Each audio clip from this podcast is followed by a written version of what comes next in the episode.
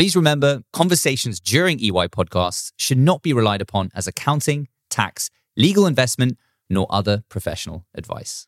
Listeners must consult their own advisors. You're setting yourself some ambitious net zero targets on how you're going to become carbon neutral. You're not quite sure how you're going to do it, but also you've got another target. You want to become nature positive. Well, like you bring in other contractors, I'm saying your next contractor should be Rosie the elephant. Because you know what? She's a biodiversity and a carbon contractor.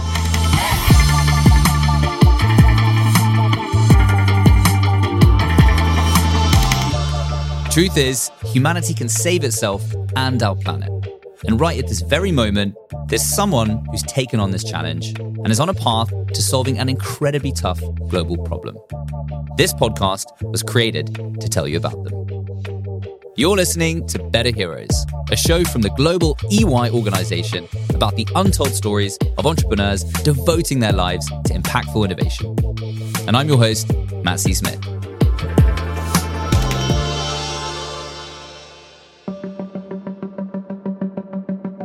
What is the value of an elephant? We'll wait while you take a guess. The answer is either $40,000 or 2.6 million. And all of that depends on whether the elephant is alive or not. See, society has created a death based value system.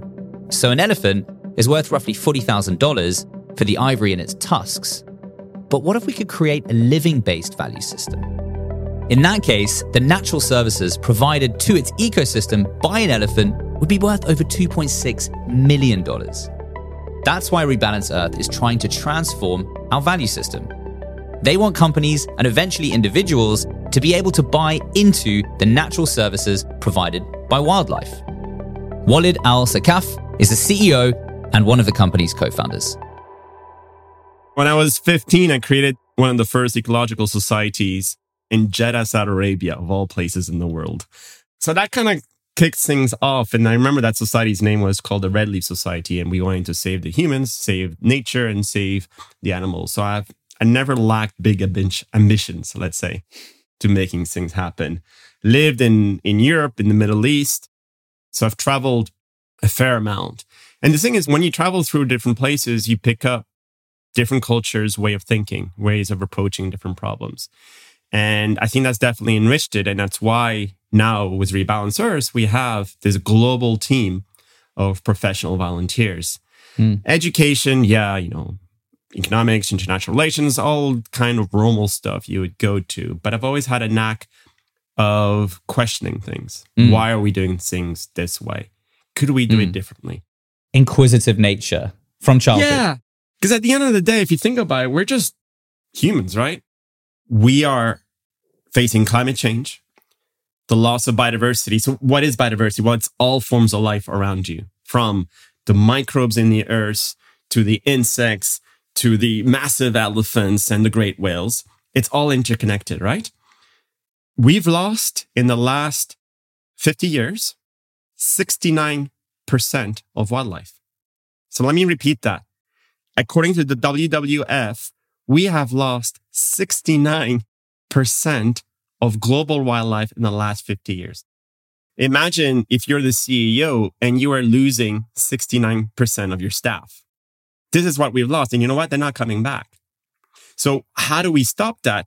But again, if you want to contextualize things, if you look at all forms of animals, including us, 96% of mammals are humans and livestock, which means the remaining 4% is what's considered wildlife mammals. That's how the balance has shifted. There's no more balance. We are the dominant species. We've imposed things in our way, and that has worked for quite a while, you know?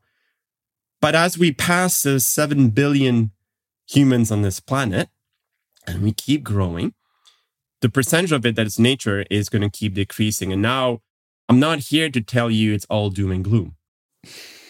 I don't want your listeners to come out of this podcast saying, you know, I might as well just jump off the bridge. You know, what's the point? But well, that is a lot of, you know, the the news and media is themed around you know, emergency situations because what captures titles is dire situations, right? Yeah. You know, there's that book recently re- uh, released themed around the concept of yes, things have been bad, but here's things that have gone right. Yeah. And there's many things that have gone right. Deforestation is reduced. Poverty in Africa since 2016 has been declining whilst populations have been increasing. AIDS has somewhat fallen under control from a mass perspective. These things we don't see marketed anymore. It's because they've been solved. Yeah. And yet the greatest challenge that we're all facing is still trying to be solved. And if you think about it, if your house was to burn down, you would kick in in a survival mode and try either to save yourself, save the house. You wouldn't know what to do. Mm. But here, this house called planet Earth is burning down. And we're doing the kind of the ostrich, putting our heads in the sand and saying, let's just ignore it. You know, it's it's not gonna happen just now. It might happen to my kids. It will happen to my kids. It will happen, you know, to my grandkids, that's for sure. So we keep kind of pushing the problem away. And a lot of it, I think, is partly to how we communicate things, right? You've got the scientists raising the alarm bell saying, wake up, wake up, wake up. Then you have David Attenborough with his warm grandfather like voice and beautiful imagery that makes you feel safe. But at the end of the show, you're like, oh my God, we're all going to die. So fear does not work. It doesn't work. It only works for a very short time. Hope works. Inspiration works. The idea of if Matt, if I could give you a superhero's uniform, if I could make you Captain America, if we follow this analogy, or Thor, and I grant you his powers to save us, you're going to feel powerful. You're going to feel hopeful. And that's what Rebalance Earth is here to do. We're here to make every single person feel like a Captain America, like a Thor, like all the other superheroes, because you can be. Mm. And that's, I think, is the fundamental message we want to give is that things are in a very bad situation, but we can turn it around. There are thousands of companies and nonprofits doing amazing work to fight climate change. But I have to say, what Rebalance Earth is doing is completely unique. Listen closely to how Walid explains it.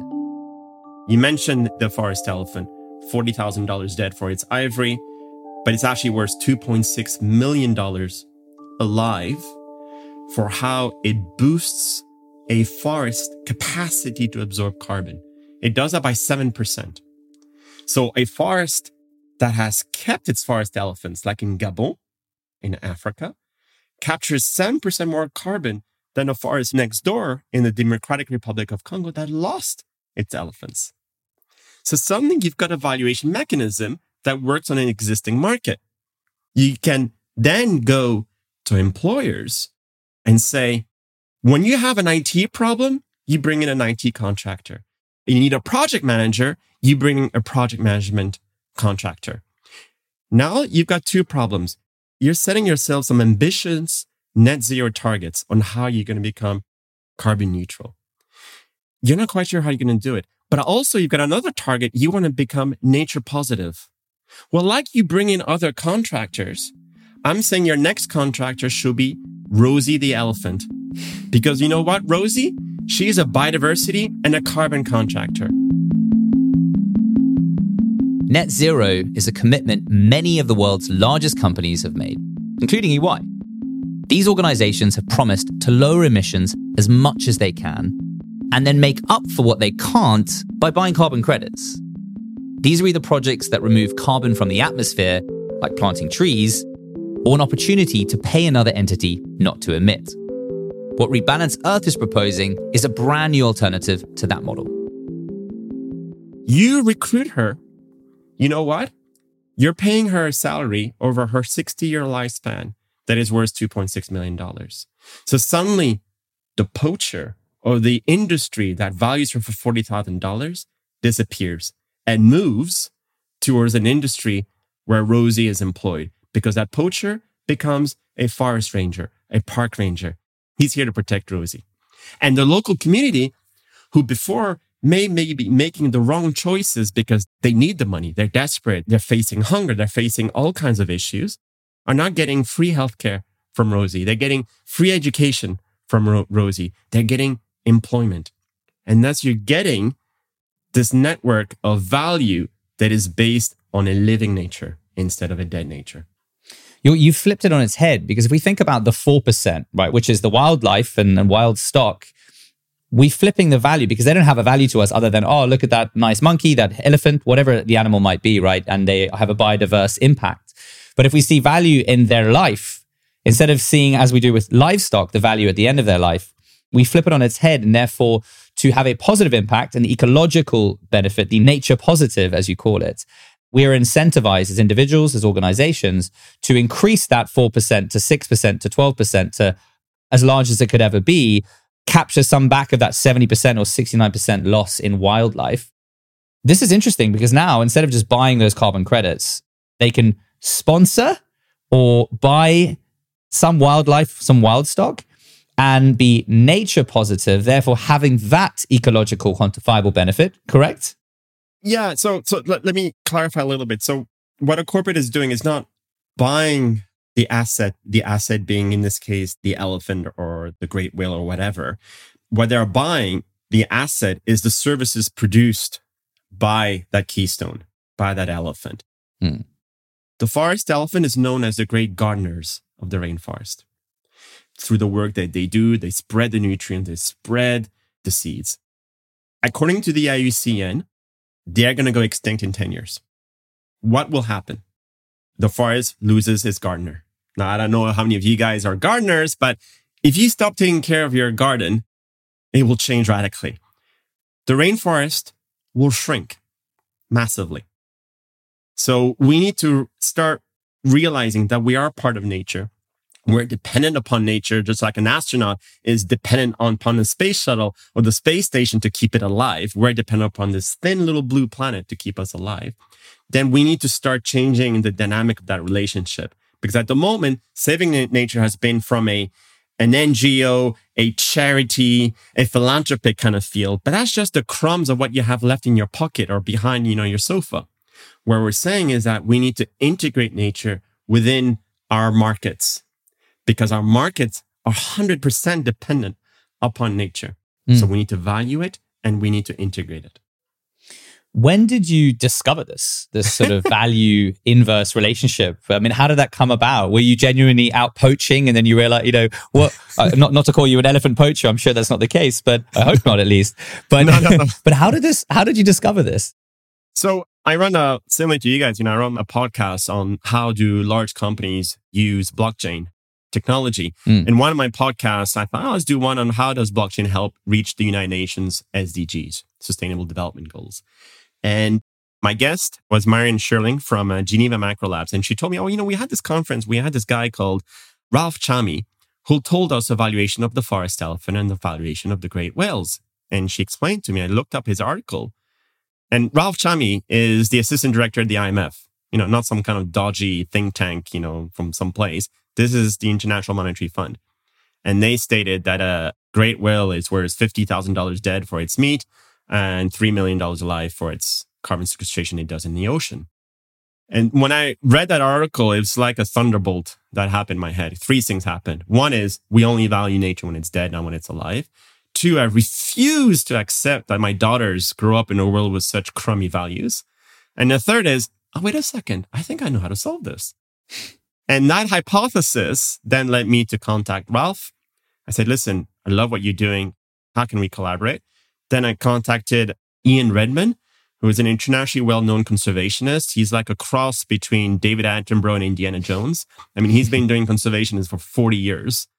And then suddenly I found myself with this international team of professional volunteers. 95% I had never met because I was during COVID. We all met through Zoom, WhatsApp, and Teams calls. And we realized we all shared a common problem. We all felt we didn't have any power. That yes, we could go green, we we go vegan, we could get a solar cells, you know, on our roofs, you know, go electrical vehicles, but it just felt so small. But we realized if we all connected together and pooled our collective intelligence, that there could be a way to tackle this problem as a collection of individuals. And that was two years ago. And since then, Rebalance has grown massively and we're a, registered in the UK as what's called a community interest company. So it's like sitting in between an NGO and a for-profit organization. And we're looking to launch in a number of countries next year to, to prove our model. Mm. So you've gone and created a quantifiable and qualitative method on valuing a specific species. How do you develop that? Fill us in. That valuation was done by Ralph Chami and his team. That's hmm. his mm. level of expertise. I come in more from the technology. But at the end of the day, even valuing life, whether it's human or, you know, an elephant or an orangutan has some level of controversy, right? Who are you to put a value to a beautiful species? At the end of the day, you know, an elephant or any form of animal life is beautiful, you know, from a spiritual, from an ethical, from many different point of views. Whilst we all recognize that, it's not something that is linked to a market mm. and it's not something that can sit on a company's balance sheet that's the problem about all existing forms of valuation. So what Ralph and his team said was, what is the science that proves that this elephant or this whale actually contributes to the ecosystem's capacity to sequester carbon? Mm. Because there is a market for carbon, both in the regulated space and in the voluntary market. So for example, the voluntary carbon market is estimated to hit 50 to 100 billion dollars by 2030. So today, most of it is through the trees, mm. you know, that we have. You sell the carbon provided by the tree. What we're saying is that actually the gardener of that tree is the elephant and some of that value needs to come to the elephant. So once you understand that the elephant helps to boost a forest capacity to absorb carbon. So in the case of the Congo tropical rainforest, it's 7%. Then you say that it is value. But because the elephant will reproduce and create new elephants, then you can take a discounted cash flow point of view saying, well, this elephant will lead to X number of other elephants in the future. Thus, that's total valuation is $2.6 million. Mm. Because in comparison to a forest, you can't plant an elephant. When the elephants go extinct, that's it, game over. You can't bring them back. Mm. So let's value them for what they are now and to ensure that they will keep reproducing within their natural habitats. Walid and Rebalance Earth want to be clear that their company is not just about elephants, but they're starting with keystone species. These are animals on which entire ecosystems depend. The thing is, I argue quite passionately that you have to start with the keystone species. Mm. Because if I then say to company A, B, and C, listen, I need you each to invest a million dollars to protect that ecosystem. Okay. I might get some level of support. Mm. Now, if I say, I want you to sponsor this newly found tribe of elephants, right? There's 40 of them. They're a healthy structure. You can name them. You're basically giving them human personalities to them, right? It's going back to the adopt a dolphin corporate level, right? Yes, but not from a philanthropic, from a carbon credit. Mm. Yeah. But here you're mm. actually getting a value that you can put in your balance sheet. So that's an easier sell. So I, I would do this as step one. Get them to support that tribe of elephants because they're going to get value in the carbon and biodiversity credit that sits on their balance sheet. And then stage two is actually do the whole ecosystem. Mm. Right? The the elephant sits within the entire ecosystem. You're gonna get that much more value out of it. But it's about a journey that you have to take your clients on. And for me, I have to use all of a client's interests, passions to be able to get that first sale. Fantastic. Let me give you an example, Matt. You're taking a flight from, let's say, New York to London. Okay. And your airline is says, do you wish to offset your flight by buying a metric ton of carbon? Doesn't mean much to most people. Or it says, do you wish to support our tropical rainforest to offset your flight? Yeah, that sounds a bit interesting. Or do you want to get Rosie the elephant? Here's a video of her offsetting the last passenger's flight, and you're going to get your own video of it, of her work today. Mm. You're suddenly building a relationship, right? And you can show that video, you know, on TikTok or on Twitter or whatever is your social media network to show how good of a person you are. You helped to save Rosie. So this is what I'm saying. You need to create those stories for people to feel passionate and for people to talk about it. Okay. So we've talked about Rosie the elephant, keystone species, and net zero. But how is Rebalance Earth really helping humanity save itself and the planet? So we produce what is called high integrity nature credits. So what is a nature credit? A nature credit is something that has both a carbon element and a biodiversity element. So when you buy a nature credit, you're effectively getting a carbon credit and a biodiversity credit. And the value of the credits that we sell in our system goes to support local communities, indigenous tribes, who for beginning of time have been, if you want, the guardians of nature. They've been living with them in a harmonious way. So that, if you want, is the aspect of rebalance is that we're here to tackle through our nature credits three global challenges. One is climate change. Second one is the loss of biodiversity. And the third one is human welfare and poverty. Because according to the World Bank, by 2030, if the path continues with climate change and biodiversity loss, you're going to get over 130 million people entering poverty. And we can see the impact that climate change has around the world. I mean, not so long ago, even in Europe, wildfires, droughts, you know, in Germany, the Rhine River dropped to such a low level that the barges that carried the goods couldn't sail through it. But then you get countries in developing economies like Pakistan, where over a third of the country was underwater. Mm. This is the impact of climate change. That has an impact on society. It has an impact on corporations' ability to sell, you know, to operate as a company. And the one greatest asset that we have to fight climate change is not tech. Well, it is tech. It's called nature tech. So rebalance Earth is to say, well, if we're going to tackle climate change, we need to tackle the loss of biodiversity. And that means also bringing in the local communities because they are a key ingredient to protecting nature. But for that, we need to pay them. Mm. We need to provide their healthcare, their education. So we bring this kind of triangle three point approach to creating those holistic solutions. So talk me through the user journey of it because it's I mean it's really really really unique. The model you've applied, you've created, you've you've ideated. So I'm I'm Ernst and Young, right? And yeah. I come to you and I say, "Hey, you know, what did we, you know, we've been doing this carbon credit. All our employees globally are offset any travel expense, but we want to do more. There's no real tangible value to us in that other than just doing the right thing. How would our first million dollars to you. What would you do with that? How would you apply that? Do we select? Is there a dashboard? Wolves? Yeah, yeah. Elephants? yeah, yeah, exactly. No, exactly. So, first of all, we do not position ourselves as an offsetting solution because the problem with offsets, it's transactional, right? It's a one off or maybe it's a repeated one off transaction. And with that, there is always a risk of greenwashing, which is, you know what? I'm going to keep on doing all, all the bad things because it's cheaper for me to offset. So what we're saying is that we're not an offset transactional business. We are an investment vehicle, just like any other financial investment product. So Matt, if you were to invest in some cryptocurrency or in some shares, you expect to get a return. And you're curious on what the CEO of that company may say or what is the general market condition, because that will affect the share price and the kind of return or dividends you may be able to get.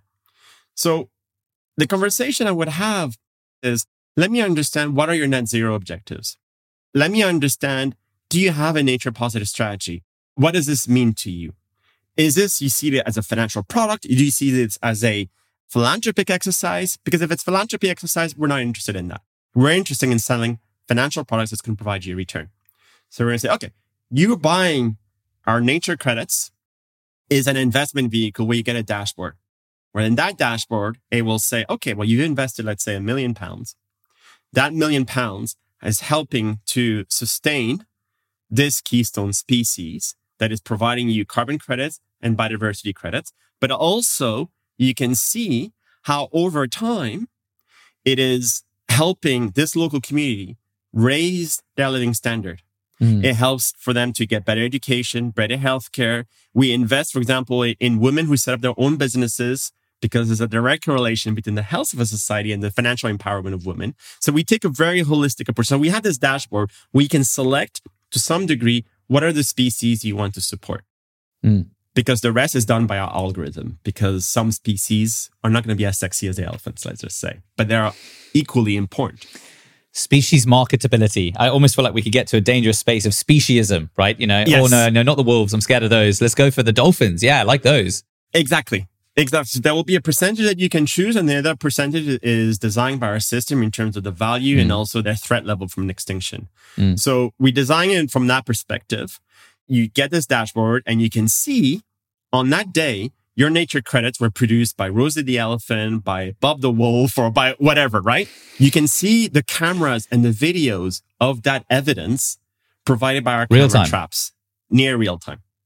So you get all this data, but then you also see on a monthly level or maybe quarterly how the local communities around it have their living standard has slowly increased.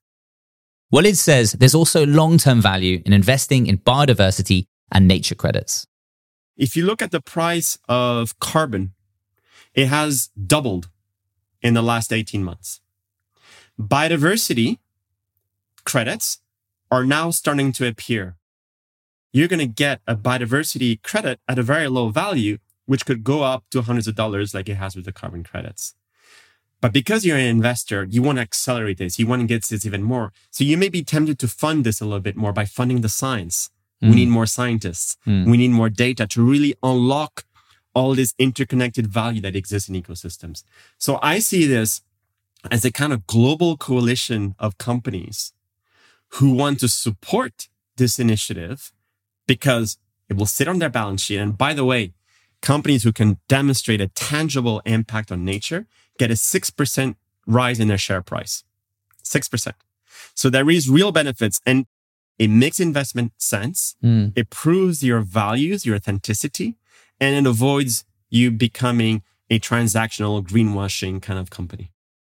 So back to the example. So yeah, we, we've come to, you, we've invested in the platform. You mentioned camera traps on the ground, right? So yeah.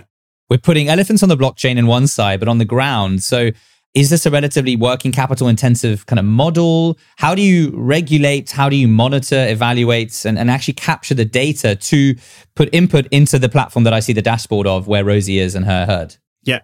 So again, depending on the species, you get different types of sensors. So for those which are not affected by the forest canopy, we can use satellites. And mm. satellites provide us optical, radio, and LiDAR technology to monitor a species. Mm. We work with companies like NatureMetrics. We do what something is called eDNA, which is they take all kinds of water, soil, and mosquito samples to monitor the DNA of that area. In talking about DNA, we need to take, for example, DNA tests of the dung, which is the poo that often produces, you know, but it has to be 40 hour fresh. So dung testing is another one. So we got satellites, we got dung testing, we got acoustic sensors. Every elephant, like every human, makes a unique sound mm. so we can detect them. And of course, the most common one will be motion activated camera traps. Now, as a company, I don't want to go and put camera traps all across the forest. It's, mm. as you mm. say, it's capital intensive. But you know who has camera traps already? conservationist groups, national parks authorities. I can give them all a means to connect their camera trap to my blockchain. If I ever use one of their pictures or videos to prove that that elephant was alive, I will pay them up to a dollar. So suddenly I'm transforming conservation groups' camera traps as a source of income. I'm funding conservationism. Mm. So yeah, that's sort of when we think about the value of a dollar spent from a charitable perspective, not that it's a charity, but you know, there was this dollar in, dollar out. You know, how much does it cost to reach the target of what you're trying to do? You fractionally split that dollar to support these different organizations for capturing the data you need to input to the platform to realistically, you know, using your algorithms, understand exactly the locations, the livelihoods of these animals, of these keystone species, correct? Correct. It reminds me of something also, which is I call it the ripple effect. So, for example, if any other clients was to say, you know, we want to get carbon credits, we're going to invest in this carbon capture technology. There is one, for example, in Iceland, is run by Climeworks. It's basically this huge machine that absorbs carbon from the air and pumps it into the ground, right? Mm. That's all. You spend, let's say, $100, you get $100 of carbon credit. With Rebalance, you spend $100 through Rosie the Elephant, you get a carbon credit, you get a biodiversity credit, you get a community that gets free healthcare, that gets free education, that gets job creation. Suddenly, those jobs provide an income which they can spend on different types of products. So you're getting this ripple of and and ands and ands of how far that hundred dollars goes for you. The option is the technology.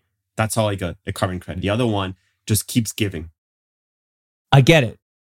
it's really unique the, the platform. Yeah, I, I, I can't it's imagine. really hard to do, though. yeah, I can imagine. I mean, it sounds complicated in certain aspects, right? There's both digital context and then obviously the physical and the tangible stuff you have to go in there and partner with organizations, but also blockchain. So Yeah. I wanted to ask, you know, why is blockchain technology so central to making this come to life? Sure. So let me just clarify a point. So when I say blockchain, I'm talking about private enterprise permission blockchains. Private enterprise permission blockchain. Yes.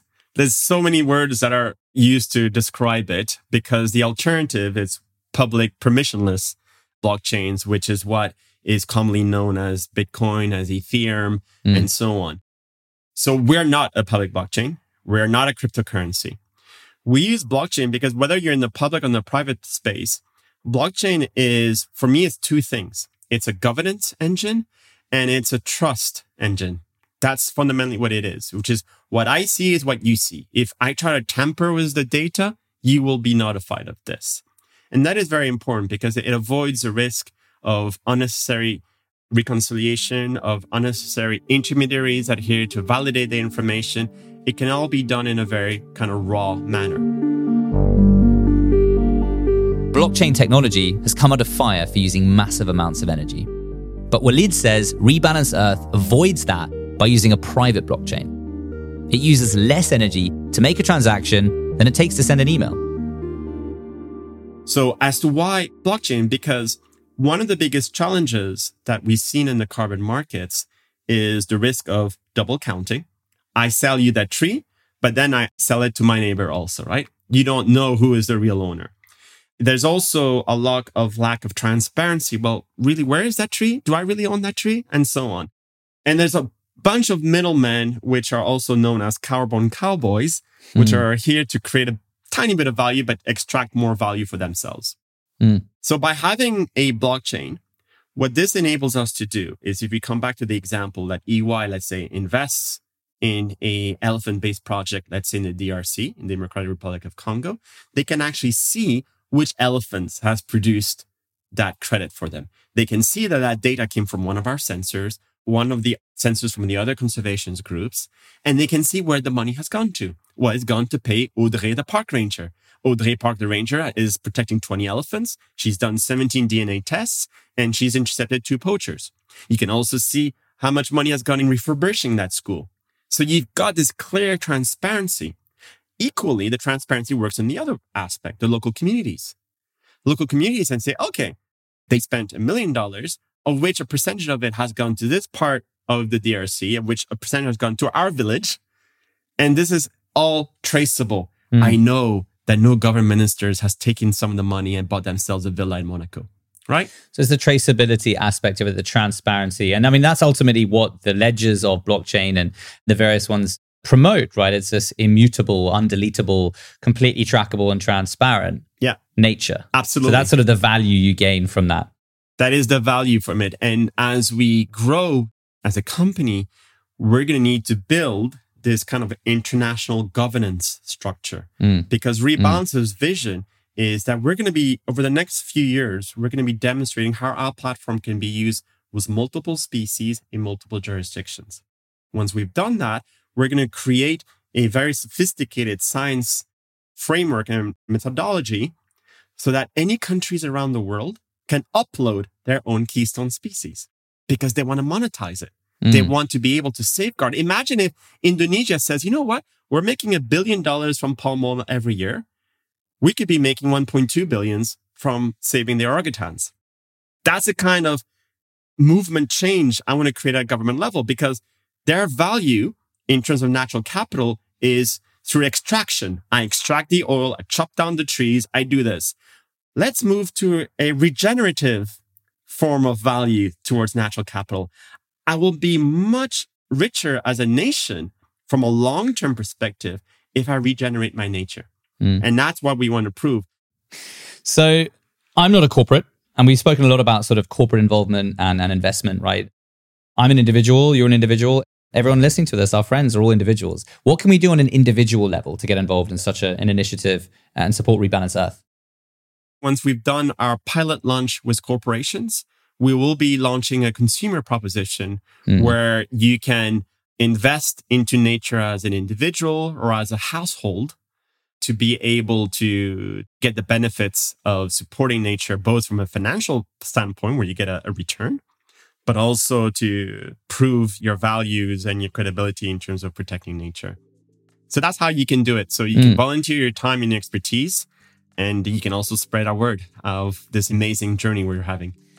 Walid, thank you so much. This has been beyond insightful and just so interesting to hear about what you're doing with Rebalance Earth. Go check them out. Absolutely. Matt, it's been a pleasure to be on your show. I've really enjoyed our conversation. And to your audience, you know, don't hesitate to reach out. We want to make you the superheroes. We want you to join our, our coalition of superheroes to face this challenge because we can. We can be powerful about this. You certainly are a better hero, Walid. Thank you so much. Thank you, Matt.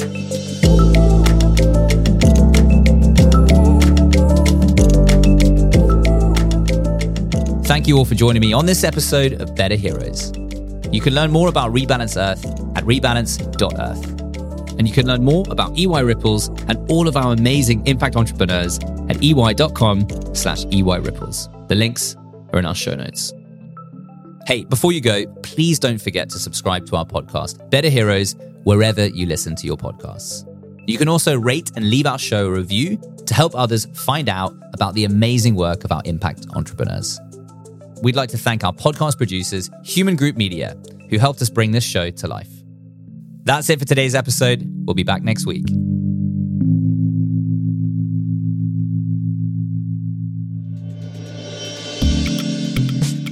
Better Heroes is a project of EY Ripples, a global program to mobilize people across the EY network to help solve the world's most urgent social and environmental challenges. By extending EY skills, knowledge, and experience to impact entrepreneurs on a not for profit basis and forging collaborations with like minded organizations, EY Ripples is helping scale new technologies and business models that are purposefully driving progress towards the UN's 17 Sustainable Development Goals. The views of third parties set out in this podcast are not necessarily the views of the global EY organization or its member firms. Moreover, they should be seen in the context of the time that they were made.